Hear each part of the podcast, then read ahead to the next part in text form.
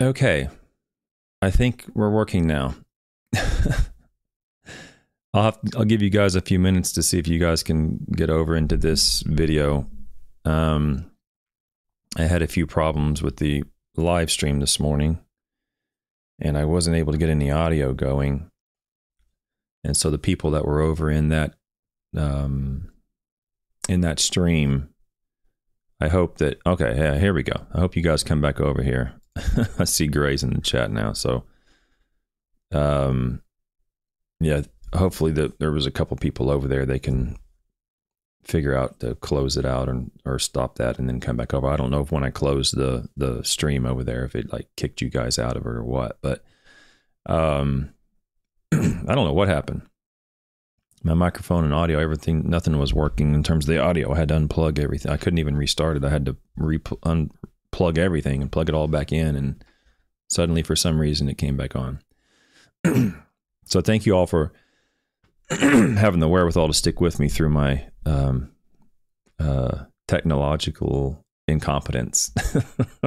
so, um, so I appreciate that because today's a fun paper. It's a it's a real quick paper. So even though I'm starting a little bit late, we'll still be done probably by 11. It's not that long of a paper. It's only two pages actually. So, um, so welcome to the turfgrass epistemology YouTube and podcast. Um, had a little problem, little uh, computer problem getting started this morning, but we're starting now. Uh, so this podcast is about turfgrass epistemology. We're trying to figure out and trying to pursue the the uh, the question of how do we know what we know. So generally, what was what we'll do is we'll go over in a, a scientific paper and walk through it, try to explain it in layman's terms as to what the content means and how it can be used and so forth. So if you're looking for um, science to kind of guide you, this is the place to be. So uh, let's let's get started. So the paper we're going to talk about today is this paper here. Let's see if I can. Oops, this needs to be closed. I am not very okay. Here we go. Okay, so the date of seeding uh, date of seeding affects establishment of cool season turf grasses by Reicher et al. in 2000 was this was published in Hort Science. So what we've been talking about over the last week or two is turf grass establishment. Um, it's that time of year. It's it's for cool season grasses. It's that time of year. It's September. We're moving into October here soon, and there's a lot of people out putting seed out. A lot of people fertilizing and watering and these things. And so I thought this might be a relevant topic for this time of year. And so we've talked about nitrogen a little bit. We talked about phosphorus a little bit. Um, uh, next week we're going to talk about phosphorus a lot. There's, I think, I think all the papers next week are phosphorus, uh, applying phosphorus during establishment, and what you should and shouldn't do, and what rates are appropriate, and so forth. So we we still have a few papers to get through on the in the world of turfgrass nutrition uh, during establishment. So next next week's very little to do with nitrogen and a lot to do with phosphorus. So on this paper, we're talking about when you should apply it um, or when you should I'm sorry when you should seed the the the, the turf grass. So if you have um, if you've not gone out yet with your seed and it's it's September and here and and whether you're in Kentucky or Tennessee or Minnesota or wherever you're at and you have not yet seeded, this paper will hopefully convince you to do it pretty quick. and sometime I'm going to get rid of this cough. I hope some sometime soon. Anyway, um, this is a really short paper, really quick. I'm probably actually going to read most of it or go through because it's really short. It's not going to take that long to get through. Um, and so uh, let's get started. So if you this paper is open access, anything in the ASHS, the American Society of Horticultural Sciences, is is open access. So you can go to ashs.org and search all their papers they have, and it's all open access now. They they've switched that, I guess, some, some years ago to where now anybody can get the um, the the papers for free. So you can not only read the, the abstract, you can get everything there for free. So let's just read a little bit about the introductions to set the set the stage.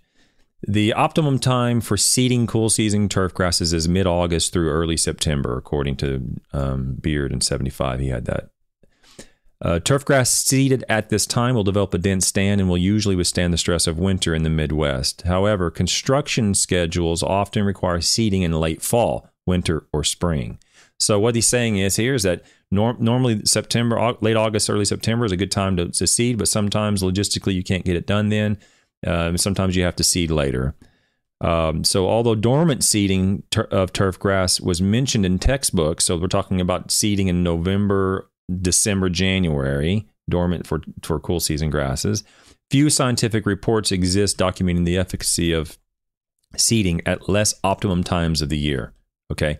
So, right there, you, you understand what he's talking about. Normally, you'd like to do it in August, September, but if you can't, you have business or you know logistically you're doing something or you're on vacation or whatever the case is and you can't do it till later uh, we need some data as to what will happen when we do it when we do it later in non-optimum times he provides a few citations from um, from the past literature about about this um, this 1986 paper reported that dormant seeding Kentucky bluegrass in November was preferable to seeding in December, uh, February, or March in Iowa but not as effective as seeding in September. So this prior author here found that September was um, was best. November, if you had to, was okay, and it was much better than seeding it even later in December and January. Okay, it actually did this over snow in that in that particular study.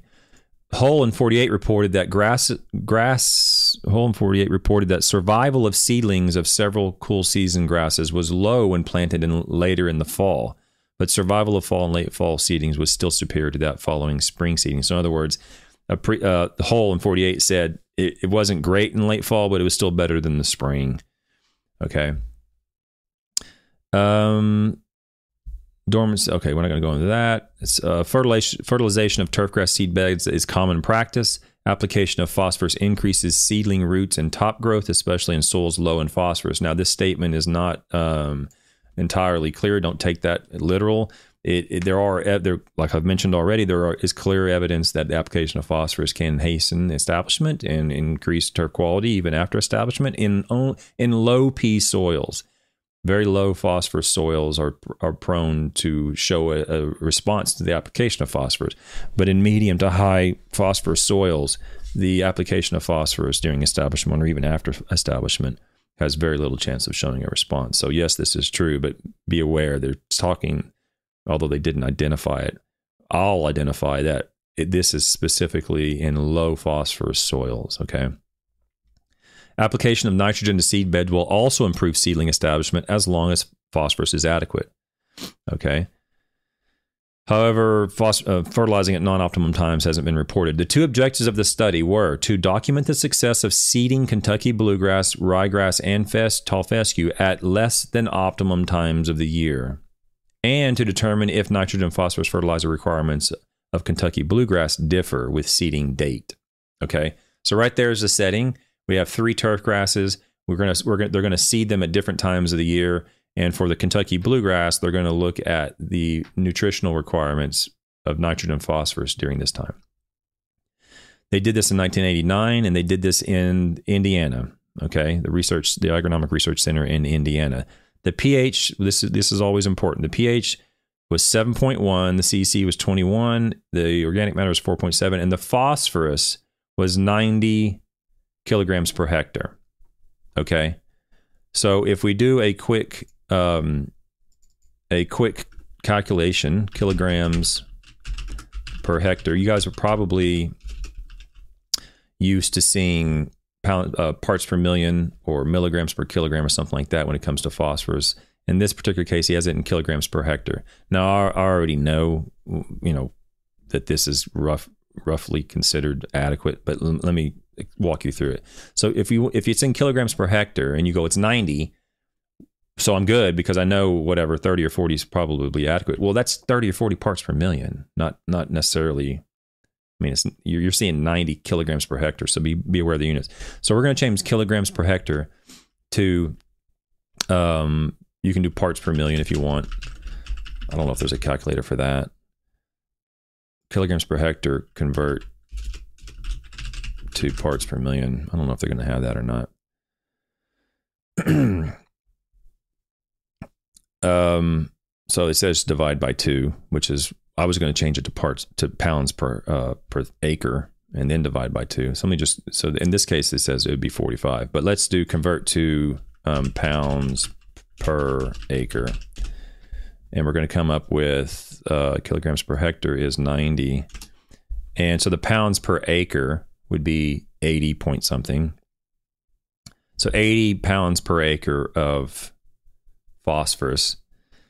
And in that case, you divide it by two. So they said divide it by two as well with the kilo, even if it's in kilograms. In any case, it's 40 to somewhere in the 40 range of phosphorus. Now, they don't give me in this paper, they don't tell me the extractant that they used. In Indiana, in prior research, they tend to use the Bray extractant. I don't know if that's the extractant they used here, but we're going to assume it is, I guess, unless you someone can show me where there's an extract. I've read this. I don't see the extractant they used, but uh, but anyway, we're talking about the medium range, medium to well, the medium range, 40 to maybe as high as 45 parts per million phosphorus using the Bray P extractant. I'm assuming that's the Bray P. Okay. So be aware, this isn't 90 parts per million, it's kilograms per hectare. So you might go, oh, I'm really high in phosphorus. Well, in reality, it's a different unit. So keep, we're going to continue. So we're dealing with a, a soil in Indiana that is, by my estimation and opinion, it is medium in terms of its uh, uh, uh, soluble or phosphorus extracted extracted phosphorus. So I wouldn't consider that to be low. I wouldn't consider that to be a soil that is likely to show a response to the application of phosphorus, although potentially it could but it's not so low that you would definitely set off alarm bells. Okay, it's it's in the medium range. Okay, let's, let's see what they did. Percentage of cover was rated visually throughout the study. Crabgrass cover was also rated visually in August. Okay, so they have uh, these grasses. They're putting them out during the. Um, well, let's talk about the different months. Se- seeding date times year interactions were also significant. Thus, the dates the data are presented for each year. Remember, in the past, we've talked about when there was no interaction, they pull the data together. In this case, they're saying there there there is an interaction, and so they separated the years and showed the years independently. Okay.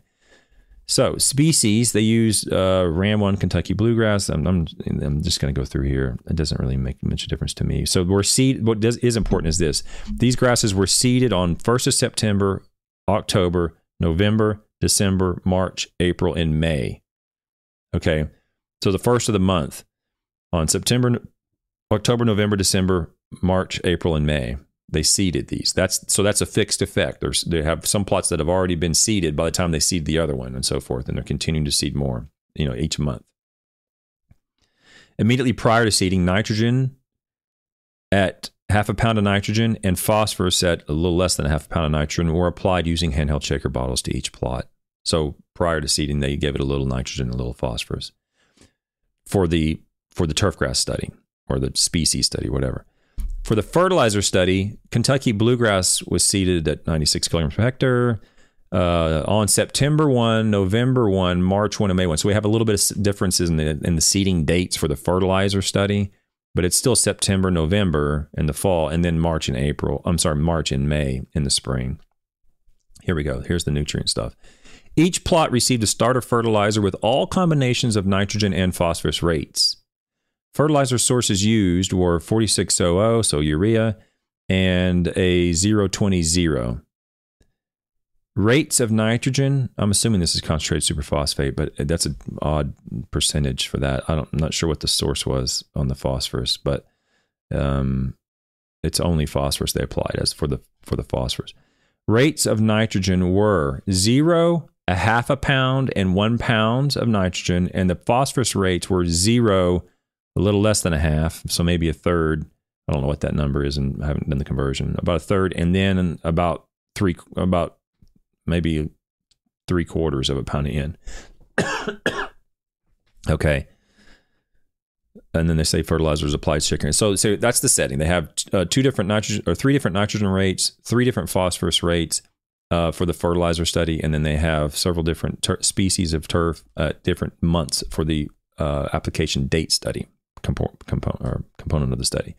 Okay, results and discussion. We're, this is almost we're almost over already. This is an extremely short paper. This is the last page, so we'll, we'll look at some graphs to might have them make a little bit more sense. Okay, seeding Kentucky bluegrass on September one produced up to sixty eight percent cover by December first, whereas if you waited until the next month, October one, a maximum of seven percent cover occurred by by December first. So right that right there and we're going to see this in the graphs, a difference of one month for Kentucky bluegrass resulted in a in a, a reduction in cover of more than sixty. It's like whatever it is, ninety percent reduction. What is that? Let's do the math. Seven divided by six. We're looking at ninety a ninety percent reduction in the growth, co- the cover of the plot that would have occurred. So sixty eight percent from one, seven percent if you waited for a month. That's how that's how important the timing is for Kentucky bluegrass in Indiana you don't want to wait until October, November, or mid October and go, oh, it's Halloween and I got to put this out. I forgot. You, you know, you, you, I guess you could. You'll see what will happen if you do that. But doing it at the beginning of September makes them is a makes a, a major impact. It has a major impact on the establishment of that grass. Therefore, seeding a slower germinating species like Kentucky bluegrass as early in the fall as possible is essential in order to achieve an acceptable stand by by winter. So he makes makes it clear that you need to seed it early. Okay. Now here's the graph. The I don't know if I can zoom in on this and it's going to actually stay on the page or not. Let me see if I can zoom. Yeah, I can. Okay. So on right over here we have percent cover and it says effect of date uh, of seeding Kentucky bluegrass in the first year and the second year. So the top graph is the first year, the bottom graph is the second year, and the percent of cover in subsequent months. So this white bar is when they seeded it in September. Okay. And they did the rating in December. Okay. So all these bar colors are the different months that they they seeded the, the grass. And the x axis is the month that they rated them. So if you seeded it in September and you rated it in December, you see right here this 58 or whatever 60. It's hard for me to read that uh, percent cover. Okay, and the other ones are. Uh, the uh, this is Kentucky Blue, uh, and the other month at this point was only October is essentially zero. That's what they just said in the in the text in the first year. In the second year, they saw something very similar. Okay, I guess this is the 68 and this is the seven that they talked about in the text. Okay. The first, and then the, let's just say in the first year. The first year, if you seeded it in November, December, or March or April, you can see the, what happens here when they rated it in May. So if you seeded it in September, you're already at 60, 70% cover in May. But if you're waiting, you see that these, um, the influence is, is substantial. If you waited just one month, in, the first year, you're you're now I'm rating. We're in May now. I seeded it in September. The last September, I'm at 60, 70% cover. If I waited a month in October, I'm at only 40% cover. So that's a that's a biologically significant reduction just by waiting 30 days. Okay. And the second year was even more profound of an impact. Okay. You can see the value of, of seeding in September in the second year was much greater than in the first year. Okay. In the first year, they actually did get eventual full coverage and it was all equal by August, by July and August, these were basically all the same. Okay, regardless of what month you seeded it, they were essentially the same. But in the second year, September is still resulting in a significant increase in cover relative to seeding them seeding them later. Okay, so if you've ever heard, oh, you want to seed September, don't don't seed later than October fifteenth or whatever. Um, that's true. I mean, that, this is why because the early September, the early early you get out is the, the better off you are. I'm sorry, I just, Gray, I just saw your question. Isn't 21.5 C, CEC very high for a native soil? I mean, it's high, yeah. Um, it's not unheard of, but you know, g- generally things in the CECs in the teens are are uh, you know I would consider 15 16 17 sort of in the high range and this is 20 so 21 so yeah it's high I wouldn't be overly concerned about it. Um, as always, I'm not concerned about any number unless we I'm convinced that it's actually having an impact on the turf grass that I do not want. In in this case, CEC, you can use it as a piece of information to potentially diagnose issues if they ever come up. Like if say you're applying potassium and you're not seeing a response. Well, that that wouldn't even work because high CEC, you're probably going to have a lot of potassium already in in the soil. But yeah, CEC of 21 is probably on the upper end of average. Yeah. Okay, let's continue. So that was the seeding of Kentucky bluegrass by month. And you can just really clearly see the value of seeding early. But you can also see that you can achieve establishment if you happen to seed late. This in the first year you were able to do that. In the second year, wasn't so much able to do that. Okay, so this is why we do multiple years because there's a there's a um, difference between these two years in terms of establishment. If you seeded late, if you seeded early, you still saw an increase in both years. But if you seeded late, there was a difference in the second year. So um, who who knows what caused that? But certainly there is a risk you're running of not achieving full acceptable coverage if you wait after September on on Kentucky bluegrass. Okay. You, you all know this, but some people might not. I mean, the, the seed germination rates differ greatly among species. So, like perennial ryegrass will germinate really quickly, which is why um, seed companies and, and uh, you know big box stores put it in blends even though they know it's going to die, it'll get a quick germination, and the customer, the homeowner who doesn't know any better, is going to go, "Oh, it germinated and it's looking good." Meanwhile, the other seeds in the blend are probably what you're looking for for long term, like tall fescue or bluegrass or whatever. And so, while that quick germination occurred, the customer, the homeowner, might be content because they're seeing it. Um, but the real the, the value of the blend is probably in the other seeds, the bluegrass and the tall fescues that will be there for a very long time. But those take a very long time to germinate. Um, you know, tall fescue in my on a on a normal September, it would take 10 to 14 days to germinate. I seeded mine early because I wanted to wanted to seed it when the soils were still warm, and I got germination in about six or seven days, which is still probably twice as long as as ryegrass would germinate. Okay, Bluegrass is even slower than that. So bluegrass could take, you know, a long time to germinate. And so you don't really want to wait with bluegrass or tall fescue to germinate in October November if you don't have to. Okay, perennial ryegrass seeded on September 1 produced commercially acceptable cover 90% on December 1. Seeding perennial ryegrass in October did not produce commercially acceptable stand by December 1, but plots filled in quickly following the spring in both years of the study. Okay, and that's down here, I think. Um, where's perennial ryegrass? Right here. So perennial ryegrass, the graphs for perennial ryegrass are here. It's the same graphs as you saw just a minute ago for um, bluegrass. Now this is perennial ryegrass that we're looking at here. Let's see if I can get it on the screen a little bit better. Having difficulty with this today. Yeah, I'll have to just zoom out a little bit. I'll just zoom out. So this graph right here is what I'm talking about. Over, see if I can um, Yeah, I can't. I can't. I'm talking about this graph right here. Okay.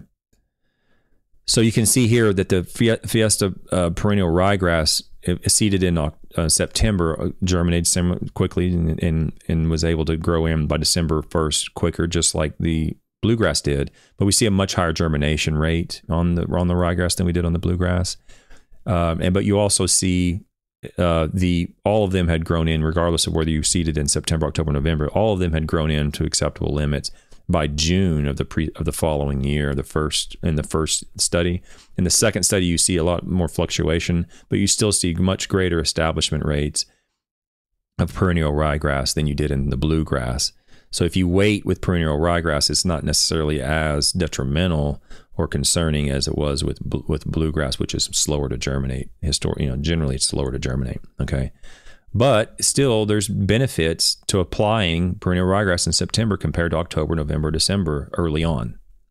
Okay, so if you want to get the seed down and you want to see some establishment before Christmas, you need to do it in September. You don't need to be wait until October. There really is a profound um, slowing of the germination and establishment by waiting that extra month. It, it, it, you don't, unless you have to do it, don't do it. In this case, they're saying sometimes you have to do it. What happens if you have to do it? In this case, it'll still grow in eventually. Okay? Let's go back up to the text. Tall fescue must be seeded in early September to achieve commercially acceptable cover before winter and the best turf cover of the, fo- the following year, figure five. So now we're going to go down here to figure five, which is the next one, which is this one right here. Now we're talking about tall fescue in this graph. So now you see the difference between perennial ryegrass on the left and tall fescue on the right.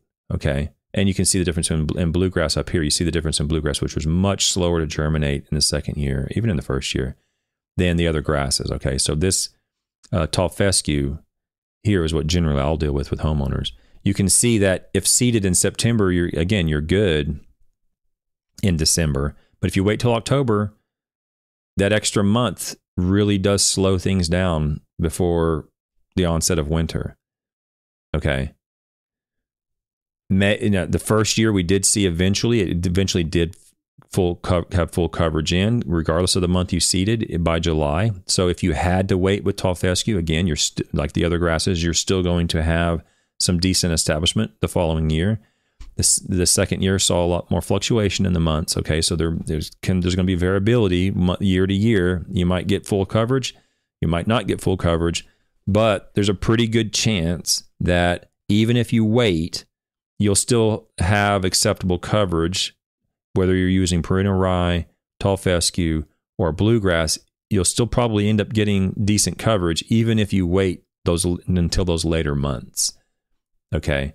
So this is sort of like an oh oh whoops I messed up. I didn't seed early enough. Now if what happens if I seed late? Well, if you seed late, you're probably still okay, but you're going to have to wait, you know, until June or July or August of the, of the following year before it finally catches up to what would have occurred if you seeded in September.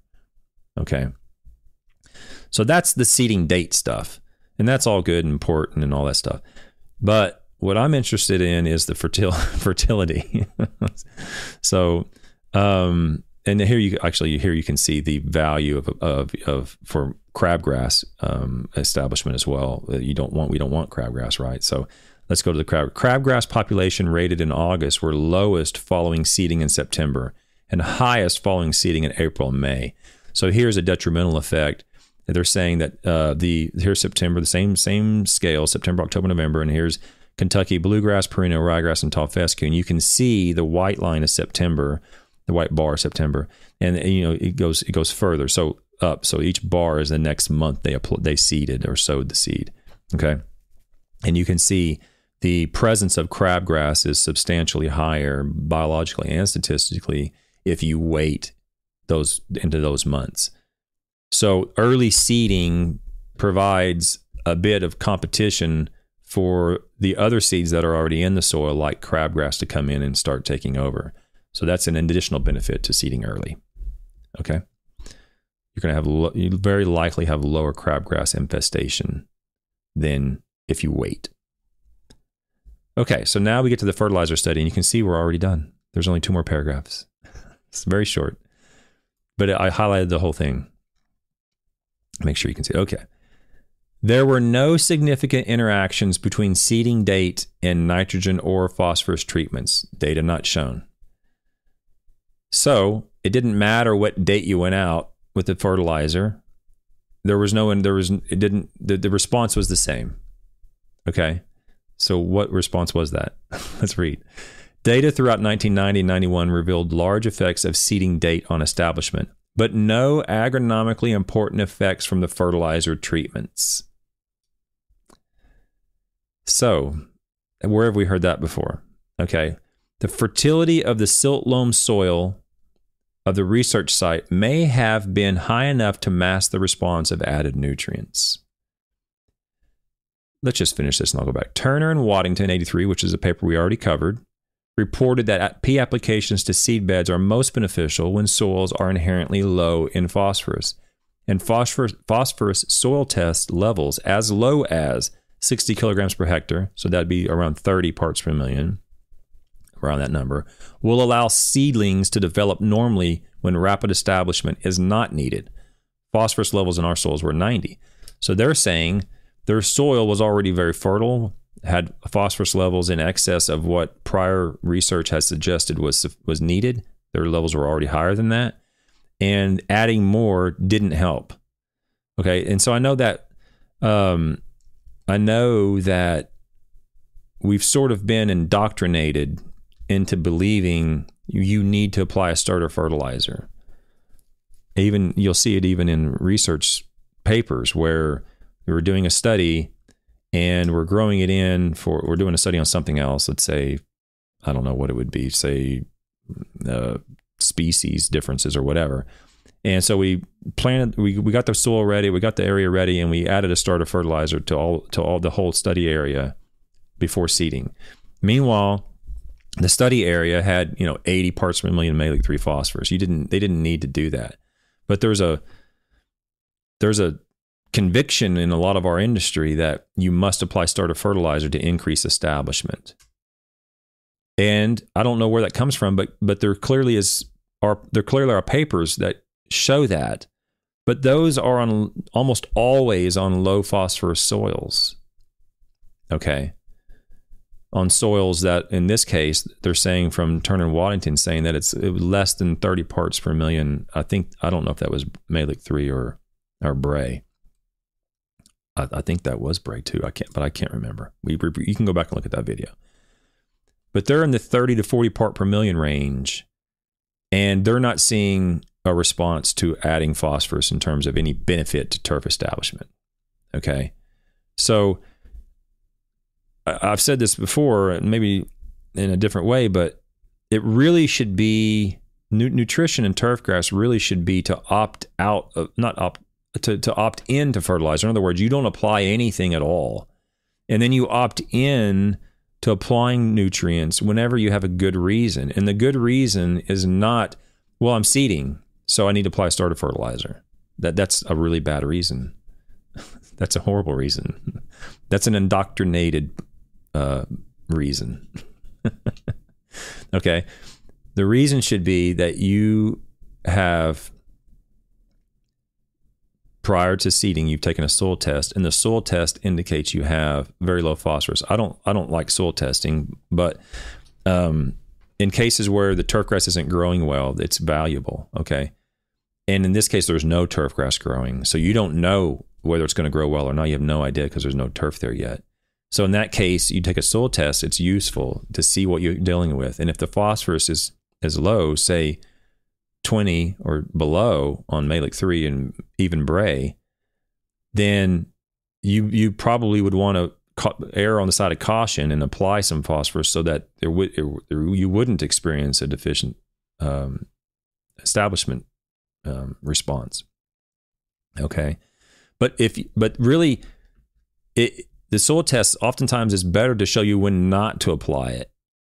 It really. So if you have if you take a soil test and you go, well, how do I interpret this number? Well, if it's 50 or 60, you have, an extremely good chance of never seeing a phosphorus response during establishment. If it's 50, 60 or higher, Mehlich 3. And even in this case, Bray, they had, they had a 40 on a Bray. Uh, well, they didn't say the soil test extractant, but I'm pretty sure they used Bray. They had a 40 on a Bray and didn't see any benefit to applying fertilizer. So economically, if you're a capitalist, like I hope we all are, economically you're losing money by buying fertilizer and putting it out. Environmentally, you're increasing the risk by buying fertilizer and putting out when you don't need to. Okay, so it's a win-win in both scenarios, whether or not you which hat whichever hat you wear, whether you're an environmentalist or a capitalist. I'm not saying you can't be both, but you know, phosphorus doesn't need to be applied during establishment unless the soil phosphorus is already low. Okay, that's an, this is another paper showing that. Okay, and next week we're going to show another two or three papers that essentially say the same thing. There's, there's a paper, uh, I think it was in Pennsylvania, where they did starter fertilizer work and did this, found the same thing, and nothing happens. Okay, because their soil phosphorus was already sufficient. Okay, so let's let's do this last paragraph summary. August or September is the optimum time to establish cool season grasses. Make make a good statement like that, guys and gals, whenever you're writing papers. If that's what your results found, then say it. You don't need to be ambiguous in the conclusions. If your conclusions, if the results and the data support it, make a firm statement. And I know it's not easy, and I know you know you don't feel comfortable sometimes making such a strong claim and all these things. And you know you want to be able to, you know, work your way out of it if something strange happens. And I understand that, but if your results show that August and September were were uh, resulted in greater establishment rates by December, then just say that. And that's what they do here. August and September is the optimum time to establish cool season grasses. Now you might want to, you know, uh, you know, contextualize that saying, you know, in Indiana with these grasses, you know, but you know, be be be confident that you know if you make a statement like that, just have the data support it. Have in the in this paper, dormant seeding Kentucky bluegrass and tall fescue in November, December, or March will hasten establishment compared with spring seeding. Okay. Late fall or dormant seeding perennial ryegrass might not be justified because of winter kill potential. Varying the rate of nitrogen and phosphorus applied to the seedbed on fertile soils did not affect establishment regardless of seeding date. Okay. So um, we're going to go back to this, back to me now. So those conclusions I like those conclusions. As long as you have the results and the data support the conclusions, I don't see anything wrong with making firm statements and conclusions. You just you got to you know you got to frame it correctly so that people understand that you're not talking about all cool season grasses on the entire planet. I mean, it's within the boundaries of this study. Uh, is what are what they found, and in what they found, August and September is the best time to seed. And applying nitrogen and phosphorus in this case on these soils on and these turf grasses didn't help. Remember, the soil phosphorus level was around 40 parts per million on, uh, I think it was Bray. Okay. So if you have a similar situation, you're in the Midwest in Indiana, you're seeding these grasses, go out now and get them out now. Don't wait. You know, stop what you're doing. If you want to seed tall fescue and blue, bluegrass or rye or whatever, there is a benefit to getting them out now. But if you, for some reason, can't do it, or your tractor broke, or whatever the case is, you can't physically do it, and you have to wait until you get the equipment back running again or you have time in your schedule to go out there and get the round done. You can still do it. Just make sure that you inform your clientele that i'm doing this in october or i'm doing this in november. Make sure that you set the expectations with them that you, your neighbor across the street seeded in september their lawn's going to look a little bit more full filled uh, filled in relative to yours. But there's a really good chance very likely that given t- given the spring and given until June or July, both your lawns are going to be fine. It, it's not something to lose, you know, sleep over. It's still going to grow in. It's just going to grow in a little slower. Oh, Mr. Landscape Professional, you guys aren't applying any phosphorus or nitrogen to my soils. Yes, that's right, because we already took a soil test. Your phosphorus is so high, you don't need to apply phosphorus. Okay, and, I don't know if you're legally allowed to, allowed to do that in all cases. Where you, if the phosphorus is high, can you still apply it? I don't know. But if they say, if they say, well, I know it's high, but I still want you to apply phosphorus, as long as you can legally do it. Okay, I wouldn't do it, but as long as you can legally apply phosphorus, even in locations where the phosphorus has already been documented to be sufficient, well, you just need to let her know your your client, I say her, your whoever the homeowner know. I, I this is what I do. is say, okay, I'll charge you for it. I'll here's what it's going to cost you: fifty bucks or hundred bucks to apply this, whatever the number you charge them for them. I'm just letting you know that on my in my opinion, you're probably not going to see any benefit to applying this. It's going to cost you money, and you're probably not going to see anything for it. But if you want me to do it, this is what it costs. So it, this information to me is very practical because you can set the expectations to your clientele and have confidence in it based upon data, you know, based upon good reasons. Okay. Um, so that's sort of the take home message from this. So this is the last day for this week. This is Thursday. Uh, I'll be back on on Monday. Next week, we have uh, uh, four papers. I'm going to open them up real quick. We have a couple minutes left here. So next week, I'm going to be talking again about I'm going to talk about the influence of phosphorus in starter fertilizers on the establishment of tall fescue. A little bit what we talked about today, but another paper that was published just three or four years ago. I'm going to talk about phosphorus responses, how they vary among cool season turf grasses from a paper published in 2014. And then another paper just published this last week or month on assessing the fertilizer and pesticide inputs of, and needs of cool season turf grasses. So next week is a lot of cool season grass, a lot of phosphorus, a lot of established. Still, still staying with it. um, same theme.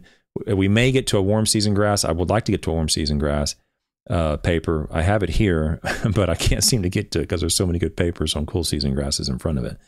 Uh, but that's the plan for next next week. I probably will do. I'll do Monday, Tuesday in the morning, and I probably will do the Wednesday evening um, uh, broadcast. It seemed like that went well last night, so I'll I'll see. If, I'll do that for a week or two and see if it if it works for everybody and if we have more uh, people that are able to participate. Okay, so look forward to that next week. Monday, Tuesday, regular hours, and then Wednesday uh, we'll do in the evening. Oh, there's one question in the in the chat before I go from Looney. Would there be any negative effects with seeding Kentucky bluegrass in August? Um, well, the paper that this this particular paper seeded Kentucky bluegrass. In the beginning of the paper it says in fact let me just go back to it. I'm sorry I missed that question early on. Um, the beginning of the paper it says the optimum time for seeding cool season turf grasses is mid-August through September. Okay so it depends on where you are Looney. If you are I'll say for me in Lexington I don't, I don't know where you are Looney. I apologize for not knowing that. But for me in um, in Lexington, I know I know what I'm doing with turf grasses. Okay, so I seed sometimes at the first of August. I've done it as as early as late July, but that comes with a lot of risks. Okay, I I, I but I I know how to manage those risks, and I'm willing to accept the consequences if I fail. So, are, is there are there any consequences to seeding in in August? There are if you have a break in your water line, or if you have an unseasonably long hot spell in August after germination. So let's say it because it'll germinate quick in August. I, I like seeding early because I want to get the seed in the ground when the soils are still warm. And the idea being it can germinate, and then as it germinates, it'll the the temperature will hopefully start to cool off after it germinates. So I can get that quick germinate quicker germination because the soils are so warm. But with that comes some risk. Oh, you're in Canada, Looney. Okay. Um, so, so in your case, I would say, yeah, go for it in August. I, I think you'd be better served in August, probably. Um, but you have to be willing to put up with the and and Pythiums. That's where I was going, Lush. So up here, I seeded my lawn um, the first week of August with tall fescue. I had a little section out here where I had to remove a tree, and it germinated really fast. I think it was six days. It was germinated. It was super fast for tall fescue six about a week after that, it got Pythium. Okay, and I'm not going to go out and buy a $250 jug of uh, fungicide to take care of Pythium. Okay, um, so I had to reseed that area that got Pythium because it was so hot. All right, now my neighbor, who I also seeded his lawn, he was on vacation and he came back two weeks after, and I seeded his lawn two weeks after my lawn, and it was super hot. It was like 90, 95 degrees here in Lexington when we seeded it. The next week, it dropped 10 degrees. And since then, it's barely got up to 80 here in Lexington. So he hit it perfect. He's had no pythium. It, the, the heat that, that resulted um, in the pythium in my lawn had already declined, and there was no longer any um, pythium around. The conditions had changed. And so he's been great. His lawns look fantastic. Whereas mine got hit with pythium because I seeded a week or two early. Okay, so with that comes risk of disease, some diseases, it comes risk of like if it if for some reason you have an abnormal year and and it's say you seed on August one, and for some reason it's, it's an abnormal year and it stays above ninety out into the end of August, your your grass has been there for now a week or two after it germinated in this extreme heat. So you have to be willing to manage that in terms of potential fungicide applications and, and make sure you're managing the water properly in order to keep the grass alive until it cools off. Okay. Um, so yeah, so that that so oh Aldo's here too. Okay, so yeah, exactly. So I like seeding in August, okay, because it, I think it gives me another week or two before dormancy in December. And that extra week or two, as this paper just showed, this extra week or two down here, where's the where's the tall fescue? This extra week or two, this is all, uh, this is September one. This bar graph, it gives me a lot more establishment before December. This is December. This gives me almost 100% establishment by December. Well, if I seed, this was in September, and then he rated it in December. If I seed you know, a week or two into August, you know, well, this is actually showing you don't need to because you're still going to be 85, 90% in December one. But if I seed a week or two into August, I can, I feel I can get that extra week. But it comes with risk. Yes, it does come with risk of, of disease, and I feel potential uh, catastrophic failure of the grass primarily due to heat stress on those young seedlings if you're not able to properly manage the water. This is all my opinion, by the way. I'm not showing me any papers on this. Let me go back to me. So, this is just my opinion on my experience and my knowledge of the literature that I go out and I, and I can do, I, I feel I can manage it properly to avoid those risks as best I can. But even knowing what I was doing, I still got Pythium this year. Because, I mean, it's not 95 degrees in Lexington every day, guys. Lexington is not a location that gets super hot. Okay. It can, but this year it's been nice and mild, very cool. And then when I seeded, it stayed hot. and I got and I got it. I got nailed. It wasn't very big. It was only a couple little, you know, circles of it, but it it, it got um, damaged. In fact, I have a photo of it here somewhere.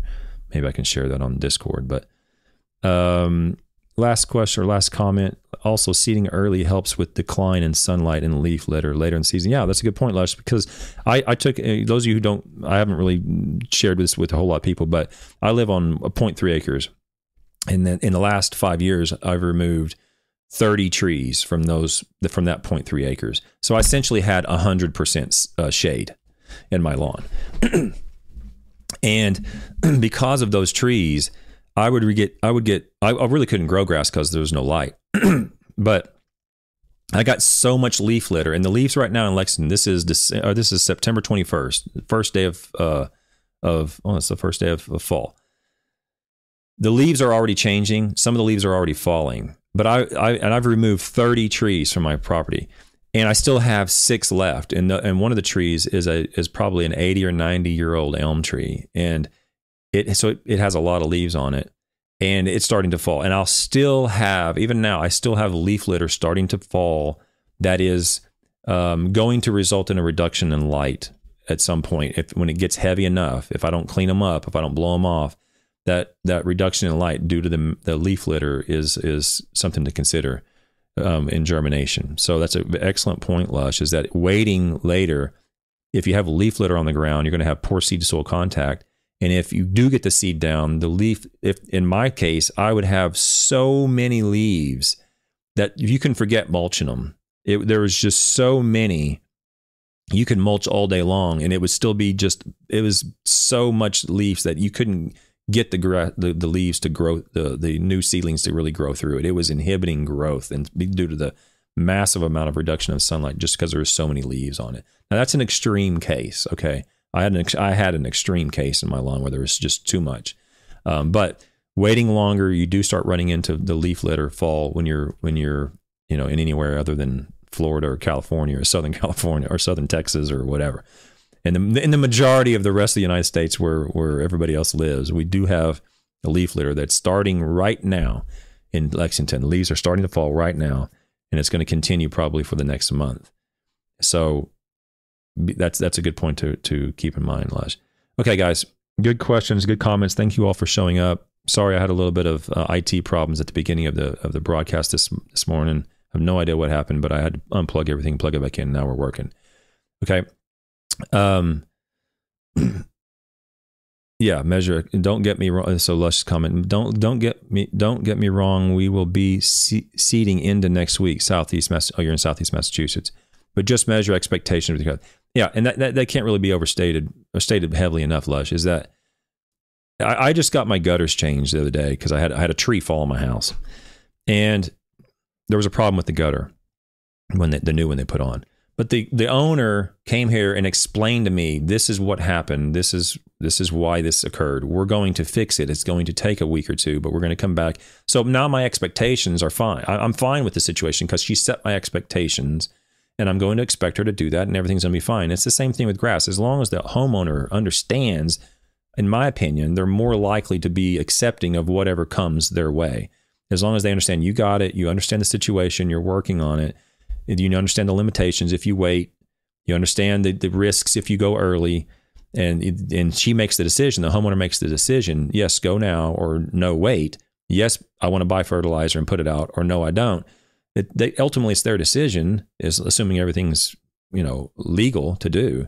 Um, but give them the best best information you can, and then you know their expectations should be, you know, okay to work within. It's it's critical. So customer expectations um, are huge, regardless of any turf, any industry you're in. As long as they understand what you're what what you're doing and why you're doing it, and it makes good sense, then you're you're good. Hopefully, this information helped today in terms of dates of seeding. Basically, seed early, high phosphorus soils, fertile soils. You're going to have minimal benefit to applying any starter fertilizer. So be sure to take a soil test on on in areas that you're seeding that you don't have any prior knowledge of or you don't have any prior numbers with. And if the numbers are high, don't worry about putting down phosphorus. If the numbers are low, also be aware you probably you might not see a response, but you have a better chance of seeing response when the soil phosphorus levels are low. Okay. Keep that in mind. Have a good weekend, guys. I'll be back here on Monday morning. We're going to be going over some more establishment uh, fertility stuff. Until then, really appreciate you guys showing up, participating in the chat. It means a lot to me. Have a great weekend. See you guys then. Bye.